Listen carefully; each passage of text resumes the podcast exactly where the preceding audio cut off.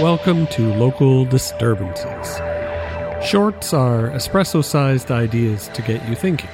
Shorts are focused on ideas that move us at Ukai Projects. They are sometimes enlightening, but are mostly a view into ideas in process that show up in our creative work eventually.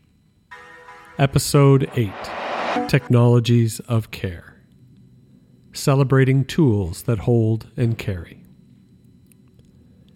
2021 saw the release of both Jer Thorp's Living in Data and the much anticipated Atlas of AI from Kate Crawford. What we appreciated about both works is that they start by asking about the kind of world we want to live in, and from there explore the implications of AI on the lives we lead. Both Living in Data and Atlas of AI put humans and our environments first. They both also ask us to consider the role of power in the decisions being made and the choices available to us going forward. Ukai was involved with an organization called the Maitri Platform from 2020 to 2022. For the most part, Maitri has existed below the radar, although a website is currently being constructed and there has been some attention elsewhere. Assembled in March of 2020, over 100 leaders from around the world coordinated activity and provided mutual support to improve equity in the response to COVID 19. Through this work, we have helped an organization repurposing sleep apnea machines for use as ventilators in Nigeria, Indonesia, Nicaragua, and elsewhere. One member transformed his family's garment factory in India into PPE and medical supply production. We have supported fundraising efforts for Indigenous women led projects across the United States and brought in over $350,000 in new funding to support COVID response and recovery. As the pandemic evolved, our focus shifted to India and the devastating crisis there.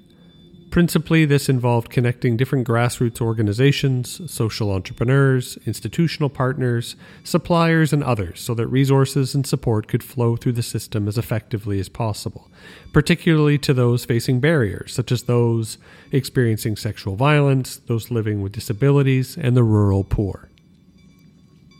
The global response to the crisis was massive, and the scale of the response speaks to humanity's ability to care for each other. However, by prioritizing scale, we often lose sight of the small and the local. A strong heart only helps a body when blood can reach the fingertips. Maitri is an effort to ensure that all parts of the body are reached, and as a result, our work could seem inefficient by the standards of large scale humanitarian response.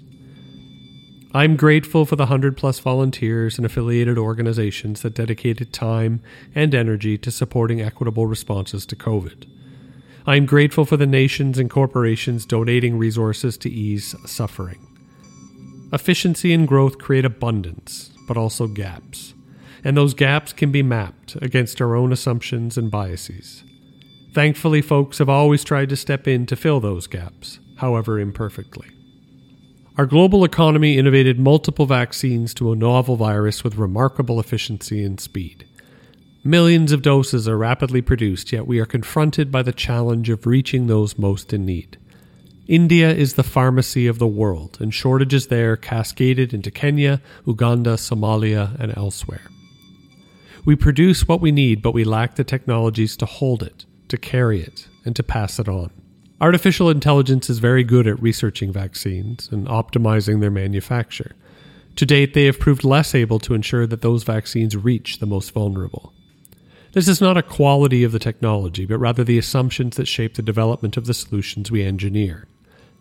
Ursula K. Le Guin in the carrier bag theory of fiction remarks on how the earliest technologies were likely containers to carry other things, like food or a young child.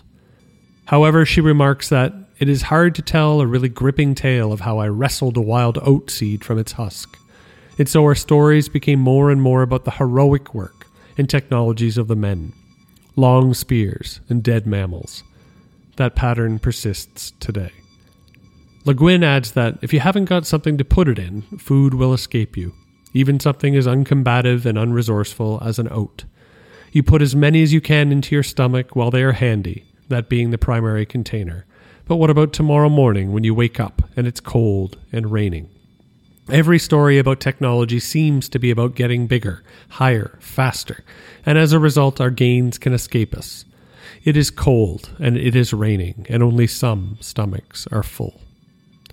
Our hope is that the arts can play a role in drawing attention to this pattern of heroic technologies and the invisible work of care and containment. We produce more and more, but fail to develop the tools to hold and share these gains with those most in need. What other stories can we tell? What other solutions are possible? How do we imagine and build containers to hold and share our gains? What can our visions of the future reflect a desire to care, to maintain, and to support those in need? Le Guin preferred novels because instead of heroes, they have people in them. The model of AI taking shape at Ukai Projects also looks at systems through the lens of the novel, and we also hope to have AI systems designed around, among, and for people. This is Local Disturbances, an Ukai project. Sound design by Kuthiar Habibi. Produced by Kasra Gurnachnashad. Written by Gerald McGrath.